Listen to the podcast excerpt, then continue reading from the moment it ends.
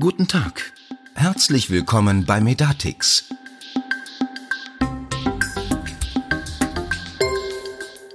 Herzlich willkommen zu unserem Medatix Podcast, zu einer neuen Folge von Gesetz meets Praxis. Kurz und knapp stellen wir Ihnen die wichtigsten TI-Anwendungen der nächsten Monate vor. Mein Name ist Jessica Birkmann und ich sitze hier im Berliner Homeoffice. Ich mache diesen Podcast gemeinsam mit meinem Kollegen Stefan Neubauer. Hallo Stefan, Gruß nach Bamberg. Hallo Jessica, Grüße nach Berlin. Auch ein herzliches Willkommen an unsere Zuhörer aus dem Homeoffice in Bamberg. Wir sprechen heute mit Ihnen über ein ganz brandaktuelles Thema. Nämlich hat vor knapp einer Woche die KBV gemeinsam in Rücksprache mit dem BMG bekannt gegeben, dass die Frist für die elektronische Arbeitsunfähigkeitsbescheinigung, die EAU, verschoben werden wird und es somit eine Übergangsregelung gibt. Ganz knapp, was steht dazu im Gesetz? Was ist geplant? Geplant ist eigentlich, dass am 1. Januar 2021 die Arbeitsunfähigkeitsbescheinigung elektronisch über die Telematikinfrastruktur an die Krankenkassen übermittelt werden muss. Nun ist diese Frist zu knapp und zwar haben sich dann sowohl ähm, Ärztinnen und Ärzte ähm, über die KV und die KBV dazu geäußert, dass diese Frist nicht ausreicht, um das Produkt entsprechend angemessen zu testen. Ähm, und ähm, im Zuge dessen wurde die Frist nun verlängert. Das heißt, ähm, es gibt jetzt eine Übergangsregelung bis zum 30.09.2021. Das heißt, die EAU wird dann erst zum 1. Oktober 2021 verpflichtend ja, in Anwendung kommen. Stefan, die EAU ist ja nur ein Teil des großen Ganzen. Dahinter steckt ja eigentlich was viel Spannenderes. Was bedeutet die EAU für den Arzt und wie sieht das konkret aus in der Übermittlung? Ja, Jessica, also Fangen wir vielleicht von vorne an. KIM. Für was steht KIM? KIM steht für Kommunikation im Medizinwesen. So. Jetzt sind wir immer noch nicht ganz schlauer. Das heißt, was bedeutet KIM, der, der Kommunikationsstandard an sich? Wie wird er umgesetzt? Was bedeutet es technisch? Zum einen, also der Kommunikationsdienst nutzt den E-Mail-Standard, um es etwas technisch zu machen. Zum Versenden wird das äh, sogenannte SMTP-Protokoll genutzt, was auch für den normalen E-Mail-Versand im Internet genutzt wird und für den Empfang das sogenannte POP3-Protokoll zum Abrufen der Nachrichten von dem entsprechenden Server. Wichtig an der Stelle ist, dieser Kommunikationsdienst kann nur in der Telematikinfrastruktur genutzt werden, ist auch nur über die Telematikinfrastruktur erreichbar. Das heißt, damit sind keine, keine normalen E-Mails abrufbar oder versendbar. Mit der mit Unterstützung durch die qualifizierte elektronische Signatur, die jetzt mit den ähm, äh, Updates der Konnektoren zur Verfügung gestellt wird, wird es möglich sein, zukünftig Dokumente digital zu unterschreiben und äh, durch den Arzt eben mittels dieses neuen HBA, der HBA Generation 2 eben, aber auch HBA Generation 0 ging ja heute schon, eben zu signieren und äh, mittels in die Praxissoftware integrierten Modulen eben ähm, zu, verschlüsselt, ähm, zu verschlüsseln und zu versenden über den vorhandenen Konnektor in der Praxis. Um den richtigen Ansprechpartner beziehungsweise den richtigen Empfänger ähm, ähm, über die Telematikinfrastruktur zu erreichen, wird ein sogenannter Verzeichnisdienst zur Verfügung gestellt. Ein Verzeichnisdienst können Sie sich so vorstellen wie ein Telefonbuch, in dem die gespeicherten Adressen, die über die Telematikinfrastruktur erreichbar sind, eben die sind dort hinterlegt oder beinhaltet und eben ähm, werden von den Kartenherausgebern eben immer wieder weiter. Das heißt, wenn eine Kollegin oder ein Kollege sich ähm, an den KIM-Dienst anschließt, dann sind diese Dienstanbieter verpflichtet, diese Adressen auch in diesem Verzeichnisdienst einzutragen und somit kann man eben auch die entsprechenden ähm, Praxen auch aus diesem Verzeichnisdienst finden und die entsprechende Adresse eintragen lassen. Was sind denn so weitere Anwendungen jetzt für KIM? Also wir haben gerade über die EAU gesprochen. Was, was ist denn noch möglich, um über, ähm, es über KIM zu versenden? Hm.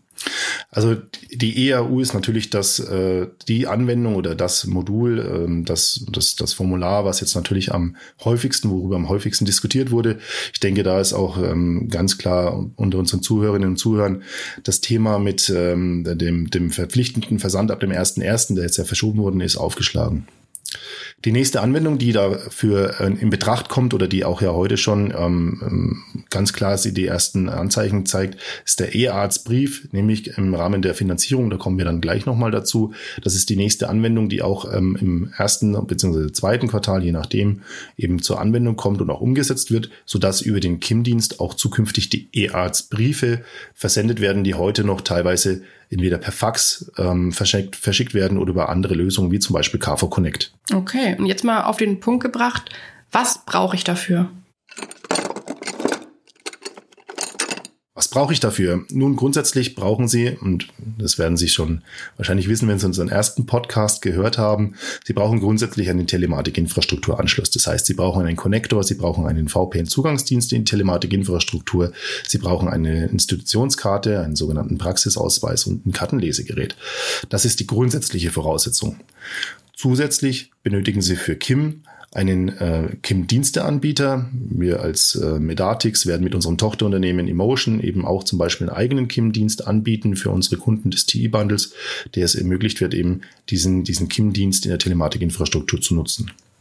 Daneben benötigen Sie ein äh, sogenanntes eHealth Upgrade oder auch PDV3 Update, je nachdem äh, werden beide Begrifflichkeiten verwendet. Das sind dann die neuesten Versionen, die zugelassen werden. Voraussichtlich jetzt im dritten Quartal wird die Zulassung für den Connector, den wir verwenden, die von der Firma Secunet, ähm, erscheinen sodass ab diesem Zeitpunkt dann auch diese Funktionalität der qualifizierten elektronischen Signatur zur Verfügung gestellt wird. Daneben benötigen Sie zusätzlich in der Praxis Software auch ein entsprechendes Modul, über das die Kommunikation oder der Versand der EAU oder dann zukünftig auch des E-Arztbriefes abgewickelt wird. Auch hier werden wir entsprechendes Modul zur Verfügung stellen. Und natürlich weiter brauchen Sie gegebenenfalls weiteres Kartenterminal. Ähm, man braucht ja auch den Halberufeausweis in der Generation 2 am besten, um eben diese Dokumente oder auch den E-Arztbrief zu signieren. Und da macht es natürlich Sinn, dass in dem Arztzimmer auch ein entsprechendes Kartenterminal zur Verfügung steht, in dem dann auch der halbe A eingesteckt werden kann, wenn ähm, eine Signierung von solchen Dokumenten durchgeführt wird. Das klingt jetzt erstmal nach ähm, durchaus ein bisschen Aufwand, zumindest gedanklich muss ich mich darauf vorbereiten, ähm, was ich alles an Infrastruktur in der Praxis berücksichtigen muss. Ähm, wie sieht es denn mit der Finanzierung aus? Rechnet sich das? Genau, die Finanzierung, die rechnet sich. Auch hier haben wir wieder eine, eine sogenannte Anschubfinanzierung. Das heißt, es gibt eine einmalige Einrichtungspauschale in Höhe von 100 Euro und eine Betriebskostenpauschale eben, weil natürlich auch mit diesem KIM-Dienst ja monatliche Kosten entstehen, in Höhe von 23,40 Euro oder halt eben umgerechnet 7,80 Euro monatlich. Vielleicht noch ein Hinweis, Jessica. Ähm, der Aufwand in der Umsetzung, weil du ja gerade gesagt hast, der, der Aufwand, der organisatorische Aufwand ist natürlich ähm, da, das ist richtig. Aber man, ich möchte so ein bisschen die Angst nehmen, dass jetzt ein große, ähm, große Schwierigkeiten in der neuen Umsetzung passieren werden. Das heißt, äh, dass was Neues kommt, man muss sich erst einarbeiten. Also grundsätzlich wird der Aufwand ähnlich sein wie beim ähm, Versand der, bei dem KV, KV Connect E-Arztbrief. Also die Anforderungen sind zwar andere, aber der organisatorische Ablauf in der Praxis wird ähnlich dem jetzt schon heute funktionierenden KV Connect E-Herzbrief sein. Von daher möchte ich so ein bisschen die Angst nehmen. Also es ist nicht alles komplett neu. Der ganze organisatorische Ablauf wird nicht komplett umgezogen werden, sondern es wird schon ein Stück eben auch gleich bleiben oder ähnlich bleiben, wie es auch heute schon ist beim Versand des E-Herzbriefes. Das klingt auf jeden Fall beruhigend. Wie machen das denn jetzt unsere Anwenderinnen und Anwender, Stefan? Wie läuft es bei Medatix? Wie läuft's bei Medatix? Wir haben unseren Anwendern bereits am ähm, Ende Juli über Emotion unser Angebot zugesendet. Das heißt, Emotion bietet ja einen KIM-Fachdienst an und ähm, stellt es allen unseren Kunden eben äh, entsprechend zur Verfügung. Das Angebot haben sie erhalten.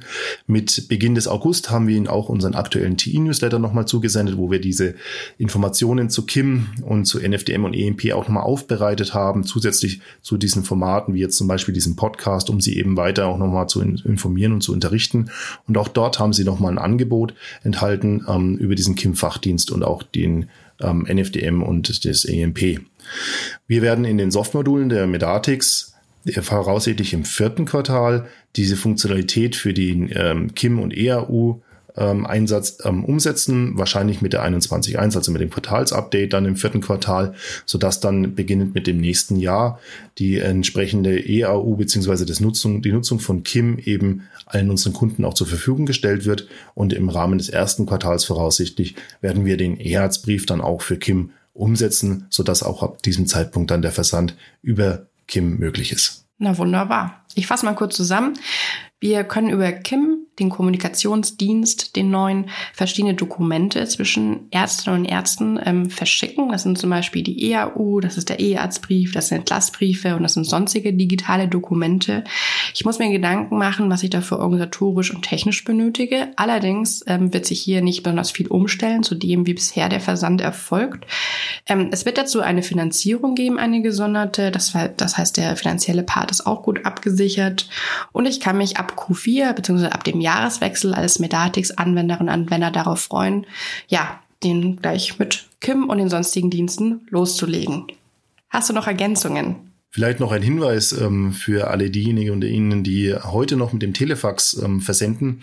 Bereits seit März diesen Jahres wird der Versand des elektronischen Briefes nur noch mit der Hälfte der Vergütung ähm, oder nur mit der Hälfte vergütet, die für die Versendung eines elektronischen Briefes eben ähm, festgelegt ist. Und ganz wichtig, ab März nächsten Jahres ist es sogar nur noch ein Viertel der Vergütung, ähm, die für die Versendung eines elektronischen Briefes eben festgelegt wird. Also ich denke, es ist ähm, auch mit der Anschubfinanzierung auf jeden Fall sinnvoll, sich mit dem Thema zu beschäftigen und dann ähm, am Anfang des nächsten Jahres auch auf jeden Fall dann umzusteigen auf die neue Möglichkeit der Kommunikation in der Telematikinfrastruktur.